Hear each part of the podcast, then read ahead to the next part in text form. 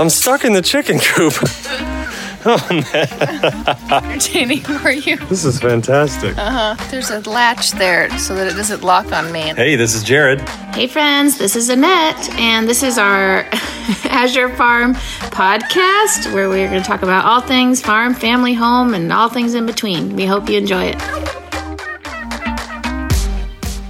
Recording. Yay. We've been a little slow this week, huh? Oh, man. We are raring to go today. Ready to go. I think, I was just so tired the last few. We're trying to get the princess to sleep on somewhat of a schedule, and I don't really know if it ends up being a schedule. I think I'm just more tired, but I think it's working. I don't know. It's working.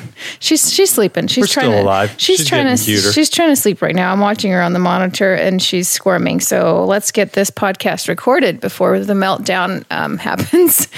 Oh, wow. Yeah, I had to. You were out of town for like a day or so, and I had to clean a rat. I had to take a rat out of the chicken coop. Oh, you had to take one rat out of the chicken coop? Yeah, it was so gross. Oh, that's flies, cute. And like there was like liquid. I don't even want to go into more detail. Okay, now the real story. Then she says, "Hey, let's change around how the chicken coop is laid out. Cut the box down. We don't need like 8. We only need like 4 or 5. What is it? 6 laying boxes." Yeah, I don't even know what's left. Yeah. So I'm sawzalling away this box and moving it around, and I'm like, "Well, there's a lot of hay in the corner. I need to get rid of that." Oh. And I see this huge rat. Oh, my word. I would have just And then I proceed to do a spring cleaning of the whole chicken house, where I don't even know how we missed this. I think it was behind the whole thing. I think it was behind, and there was some vinyl, and so they were like cozy all up in the corner. I don't even know. Like 25 rats. Don't know. Start running out. No, don't. That's awful. It was so gross. I felt so dirty.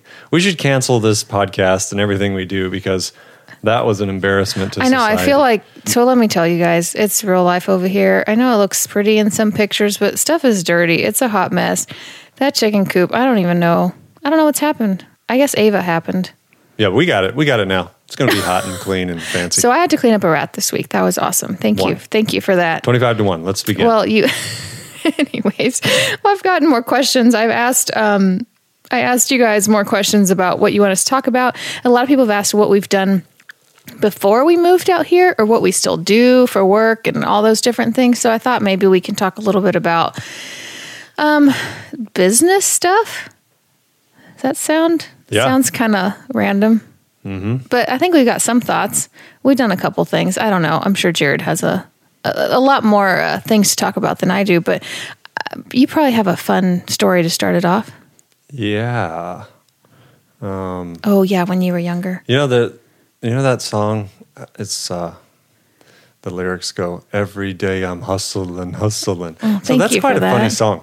And I am such a believer, especially now having a beautiful little girl, that she needs to be an entrepreneur, no matter what she wants to do in life. She needs to do something she's passionate about so that she can learn all the skills of business. And I feel like my parents gave me that opportunity. So they didn't go to college. Mm-hmm. They just learned to hustle. So like my dad, when we were little kids, well, I don't know if my sister was come along yet, but I mean, he would go cut down trees just to make some money to feed the family. Yeah. And they did whatever it took. So that's the house I grew up in. So from a little bitty age, I was like, how do you buy stuff? I wanted some toy or some baseball cards or something. And they were like, well, you have to have money. I'm like, well, how do you get money? So they began to teach me this art of making money and what it's like. So the first time I got into it, I was at the end of our driveway selling all my toys. And my mom comes freaking out because I just sold some of the family toys that heirlooms. She thought I should be playing with. And that was fun. But okay, the story I'll tell you. So... Oh, well, that's the opposite. Hold on, I just thought of something. That's the opposite of what happened to my toys. Because my toys, I was in trouble. This has nothing to do with what we're talking about, but I thought about it. I got in trouble, and they put my toys in trash bags in the garage to put them away for a week while I was in, like, quote-unquote, grounded or timeout. And then my dad didn't realize that those were the toy trash bags, and he threw them away. Whoops. Yep, so that was traumatizing. Anyways, going on. Don't do that. Okay, so... I always had this thing of, if you want the next thing, you got to sell the last thing. So I was kind of always doing that. Well, it's the summer of 1996 in Hotlanta. The Olympics are coming. I've just graduated 8th grade, and I'm about to go to high school. And a couple friends of mine and I, we are downtown. My dad has hatched this plan to rent like a tire, it was a rim store, downtown Atlanta. This time, this part of town we were in was maybe a little less kosher than it is now. But my dad was friends with everyone, and he'd made this deal at the retail area of the rim shop, because, hey, it's the Olympics. A lot of roads are shut down. Nobody's really buying rims at this time. Not the priority. So our plan was to sell waters and different paraphernalia, and we had done this kind of throughout my life. Like a tourist stop? Yeah. Well, my dad and I would often go to the Republican convention, and we would chummy it up with the Republicans and sell stuff and pay for our trip and have a good time. We'd go to the Democratic convention, we'd sell stuff, have a good time. So yeah, friends with all. Annette and I are a little apolitical. We've got allegiances in both camps for some ideas that both have good values on. So on another topic. But anyway, so we always had fun at these conventions. So this was our goal at the Olympics. Let's have fun. Let's make some money. But we're like day one into the Olympics, and these people everywhere. It's hot. If you've ever been to Atlanta, it's like Atlanta. A swimming pool outside. You just walk around. And we're down in this square trying to hawk our little bitty chump stuff. And it's like, I'm 14 years old. And this is not going well. So a friend of mine, Josh, he gets caught up in the conversation with some guy who says he's some type of member of Parker Brothers, the board game company. He says, hey, you want to make some real money? He saw us young teenagers, ambitious. He said, why don't you sell some of these Olympic edition Monopoly games that we have produced? We've got a ton of them, and we're trying to figure out how to sell them. Well, my friend thinks it's a joke, but he's like, eh. So the guy shows him one. He's like, try and sell it. Sell it for whatever you want. You just need to pay me $10. There was no money. There was no whatever you want. I mean, it's really good. He was running to test it out. Oh. We were in the middle of, I think where Hard Rock is downtown now. This big square. It's a big area. Tons of people. And so my buddy Josh turns around. Olympic edition Monopoly game. Somebody runs up to him. How much? And he's like, $50. Oh, no. And they give him $50. He's no. Like, oh, my word. He goes back to the guy. He gets our attention. And we're in. Well, we go back and talk to my dad. And he's like, well, I'm in. If you're in, I'm in. Well, he becomes like our dealer, our driver dealer. Word. So he's going around picking up stuff at this warehouse and loading them up into this van, and he would meet us at different parts of the city. We would carry these massive bags around our necks. We're on rollerblades. It's not the easiest thing to sell either. It's huge. Oh, yeah, they're big. And we load like 20 games up at a time. That's as many as our little frames can carry. And we're hauling it around Atlanta, roller skating everywhere. And we are making money hand over fist. And I look back and I'm like, that was one of the coolest times of my life, but it also ruined me. Yeah. Because oh my word, money grows on trees. So we were just hawking these things all over the place, skating here, skating there. If it was the Dream Team playing over at the Dome or wherever they played at that time, maybe it was the Omni, we would go and we would hawk these games. And then it'd be the swimming event across town. We'd rollerblade over there and everybody would be there. And along the way, you're 14 with a wad of cash in your pocket, and somebody's like, hey. That sounds real safe. Yeah, exactly. You want to see the basketball game tonight? I got front row tickets. They're $400 each. And you're like, I got cash right here. Oh, my word. So we're going to all these games and all these events, and we are having a blast. Did you save any of it? Well, I saved up all of mine and walked right into the golf shop. Oh, no. And blew, I think, $4,000 on a set of custom golf clubs that were so sweet, and I don't know why I ever got rid of them. But that's not the best part of the story. My other buddy, Jeff. Jeff is a fellow entrepreneur and a hustler, indeed. And we are selling without a permit. Well, Jeff somehow gets arrested. He did? Yeah. I don't remember this part. And because he was a little older. He was a couple years older. But he gets arrested and he gets taken into the precinct or whatever. And they're like wanting to just crack down on Jeff. And I remember Jeff, I think the story goes, he said like, oh man, I'm going to be in so much trouble. I'm not even 18 yet. And they're like, you're not 18?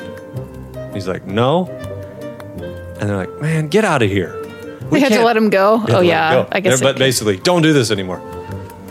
Well, whether he did or didn't, that's a different story. But the point of it all is I learned so many skills of negotiating and business, and we had to pay this guy a certain amount per game, and it was really up to us what we wanted to do. So sometimes we'd give people 2 games for $30. Other times when we knew the sale was, you know, they were easily going to buy as many as we could, maybe we'd give them a bulk discount. So what a lesson I learned. And, you know, those Olympics were crazy. We were down there, you know, the like bombing went off. We were like 2,000 feet from where the bomb went off at the park. We were sleeping one night, and I think the gentlemen of the shop we were renting weren't very big fans of someone's lifestyle, and they knew it, and they came by one night with a gun and started shooting up the glass, and we're sleeping on the floor of this shop. This just sounds like a very safe environment for a child. Check this out. Yeah, I'm 14 years old. Oh. And we like, oh my word, what just happened? Like, it's the loudest noises. These guys come upstairs, and out of every nook and cranny you can find are weapons. And they grab these guns. Just so everyone knows, I have never heard this part of the story. This is quite unnerving. Yeah, and they start chasing them. And, man, you just... So you're saying you're going to make Ava go through all that to learn life lessons early on? You gotta get your feet wet in life. And man, I did in that. That was like my early MBA. Never went on to get an MBA, but I feel like I got a lot of skills there. So I met Jared in college, and you just heard this story. There's a million stories about his family being entrepreneurial and having successful businesses and doing all these different things. And they started many things from the ground up, coming from nothing really, and started many things from the ground up. So my family comes from Cuba. Both of my parents are from Cuba. I don't know if a lot of people know that I'm Spanish, but I am Spanish. Hablo español. So my parents, coming from Cuba, communist country, were always more on the safe side. So they taught me great things about just really good work ethic and, you know, education and, I don't know, just keeping track of finances and, but very safe, like don't take risks, don't do anything, you know, too crazy. And so I meet Jared, and his family, I feel, is all over the place. I mean, they got ideas here, and let's do this business, and let's do that. And I'm like, oh, my word, this is overwhelming. I can't handle it. Basically, every time we'd go to dinner or something, they would be talking about an idea and what they were doing next. And I was like, this is just a lot to handle. But either way, I went to nursing school. I graduated as a nurse. I actually still work as a nurse and have loved it. But as I met Jared and kind of got exposed to this other world, the worlds of ideas, I was like, man, maybe I want to do a business. What do I want to do? And Jared would always be encouraging, like, you should do something. You should do something. So when we got married or went to get married and got engaged, I started looking for wedding dresses. You know, all girls want to look for wedding dresses right away. And I just could not find something I liked. So I was like, what if I designed my own wedding dress? Because I will say my dad is very artistic and has always been a good drawer. Is that? That's how we say it down here. Is that how you say drawer? It? Drawer? Uh-huh. I don't know. Sure. That doesn't sound right. We're going to let you say that. No, really. What is it? Artist? Oh. Draw... Okay. But you are in Georgia, so you might get away with that. No. Georgia, we're good here. Okay. Anyways, my dad is an artist.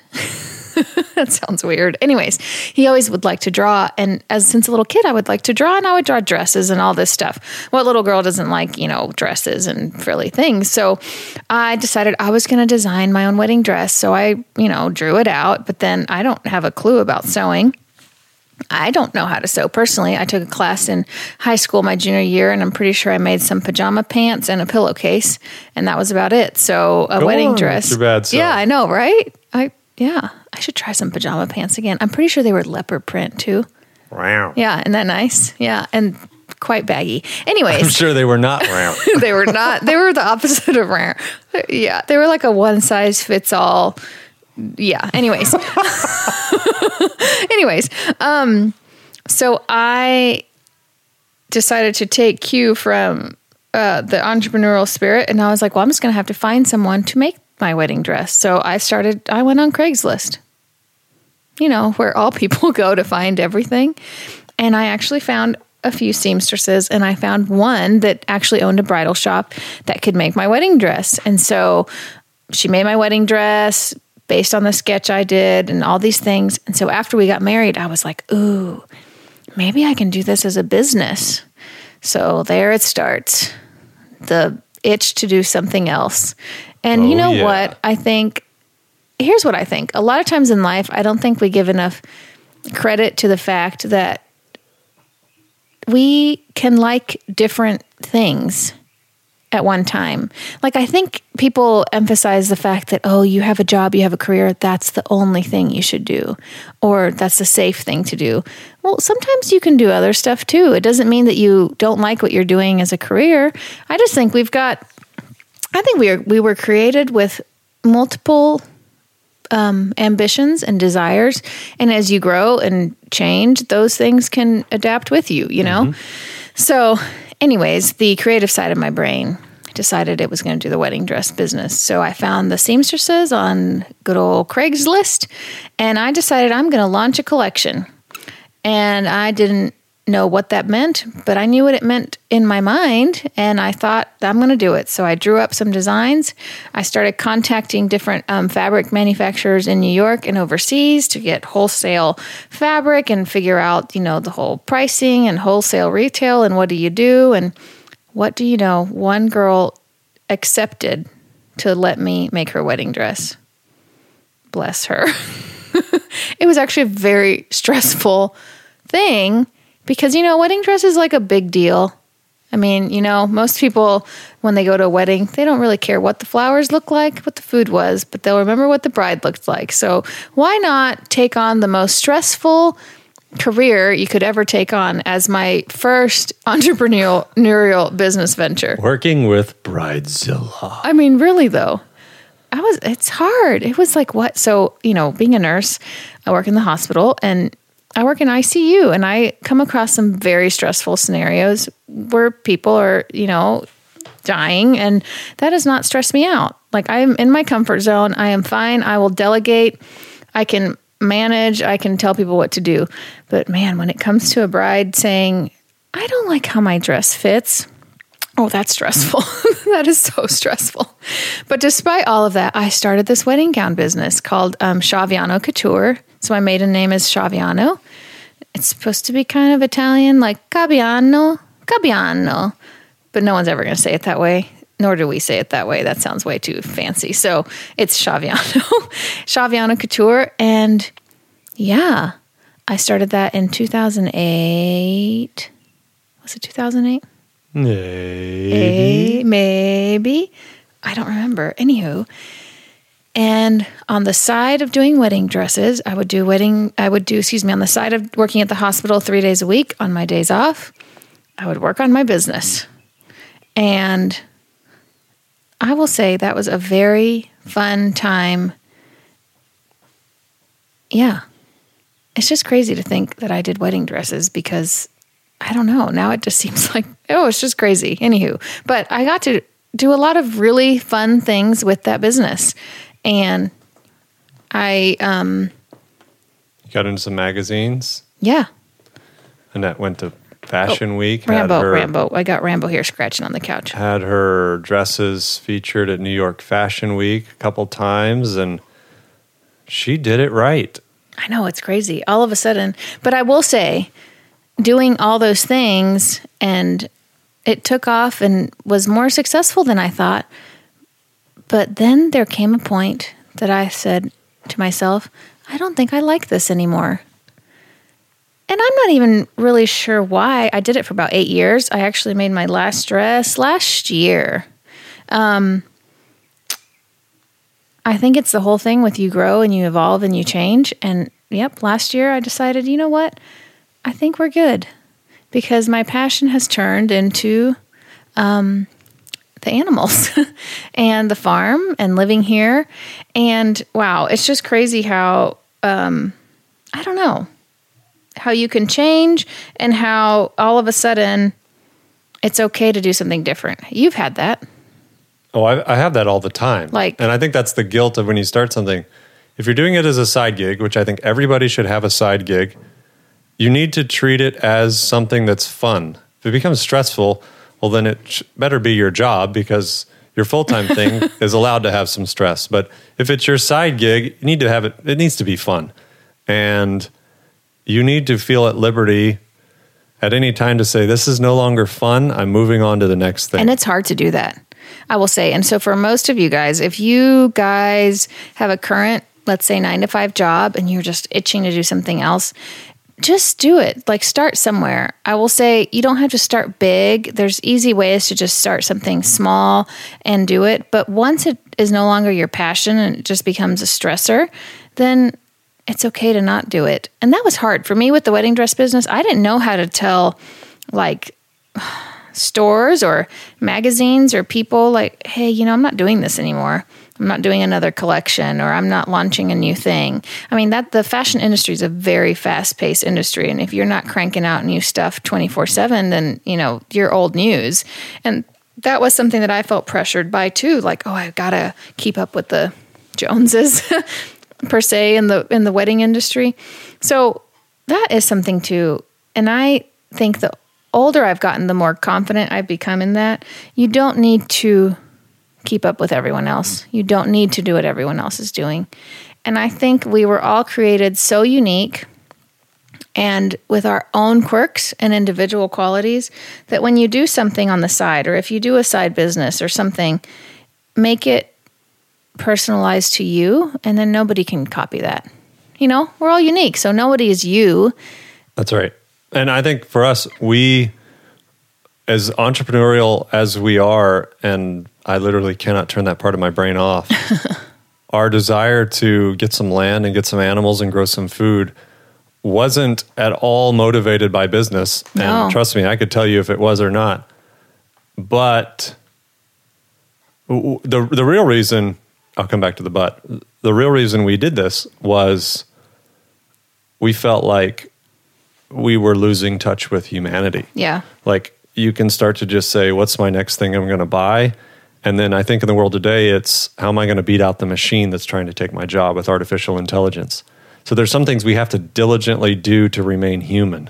Caring for animals, growing plants, doing things where we have our actual hands on learning for us was a huge thing. Now though, there's things like, oh wow, we really love this. And sometimes, and I say sometimes, your hobby can become something you really want to see grow. Oh, for sure. I don't know how that looks for us. You know, it's definitely difficult in the world today to just grow an acre full of organic carrots and make a living off of it. Right. And that's why many people say, what do you guys do now? So we're not living off the land. I don't want to give off that impression. Like we've moved here and we've now make money somehow. No, we both have our side jobs. You know, I still work as a nurse. Jared does stuff. I try and make money off ideas. No, Jared works with a great team of people and does a lot of things. So, but we both work while we're still trying to do this thing, which in a way might be even busier because we not only keep up our normal lives, but then we got to keep up all the farm and home stuff. So it's a lot, but should I tell about a little secret? What? I don't know what he's talking about. So here's a secret. This is a theory. I don't know if it has any merit, but I think there's something to it.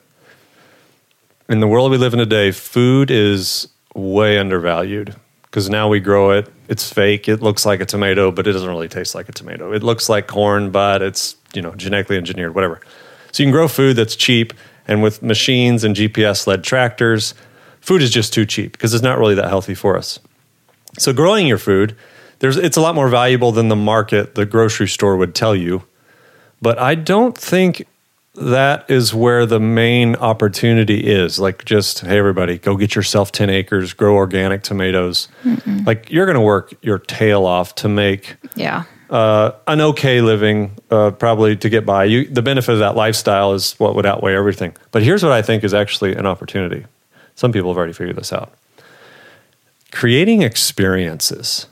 So if you're going to grow something or have animals on your property or whatever it may be, maybe you're in downtown New York City and you got some money you're trying to invest. Here's my opinion. I don't know where he's going with this. I mean, I kind of know, but I think there is a huge market for creating experiences for people getting their hands dirty again.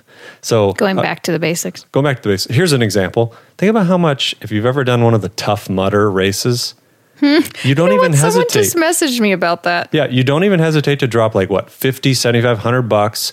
You go out into somebody's farm who's flooded it and it's a big mud pit. You have a blast, you take some pictures and you're like, oh, that was amazing. I feel alive. I wouldn't say I felt amazing, but okay. Yeah. I know what you mean. So, you know, it may be you grow flowers like nobody's business, and you could go sell those flowers at a little farmer's market, and you might make a little money. But I bet if you offered classes to people about how you on site, how you grow those flowers or whatever it may be, it's adding the experience to something. But that's where you add your personal touch. Absolutely. That's where you have your own personality and your own thing that makes it different from the person next door's trying to do the same thing. Let me give you an example. I just read a story in Time magazine about a farm, I think it was like 100 miles north of Los Angeles. Like the ground had almost been ruined, overcropped, overfarmed, and these people decided we're just going to bring life back into it. A lot of the things we're advocating here, re-nourishing the soil, bringing animals back around, all these different things. And they're letting like the ducks roam around the orchards because they eat certain bugs that allow the trees to grow better, and you know, all these different things. Like, they sell their eggs for $15 a dozen. Yeah, wow. And worth it though for those kind of eggs. They said, because of all these different things we're doing and this is a different experience. I just think that is awesome. There's so many benefits, let alone the monetary opportunities for out-of-the-box ideas like that. Mm-hmm. But you see these health spas in the world that are booming. Anyway, I'm letting you into what I'm trying to hatch. So bottom line, at some point, we'd love to do some sort of classes and things here, maybe, for you guys to learn. But the goal of us... That wasn't my... No, I know it wasn't. We may want to do that. I think I do want to do that, though. Yeah, that's what I'm saying. I'm saying everybody else should, too. No, I agree. Everyone should be doing this. Everybody's all spread out. There are 1 million people who want to experience something to the one who may have the opportunity to provide it. Oh, for sure. I was just trying to think that there's just so much opportunity, and I think so. We did not move out into the country to make it our livelihood. I guess the purpose of us moving out here was. Stay alive. Remain human. Yeah, was for our, maybe that was selfish, for our benefit, like mentally and physically and spiritually. We felt that was the important thing. And then now that we're out here, we see there is opportunity in other things.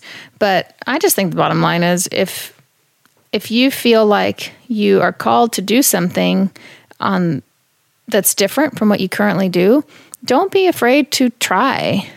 Start small, just with any of our business ventures. And I don't want to make it sound like, oh, we've done all these business ventures and been successful. We've had a lot of stuff that has not been successful.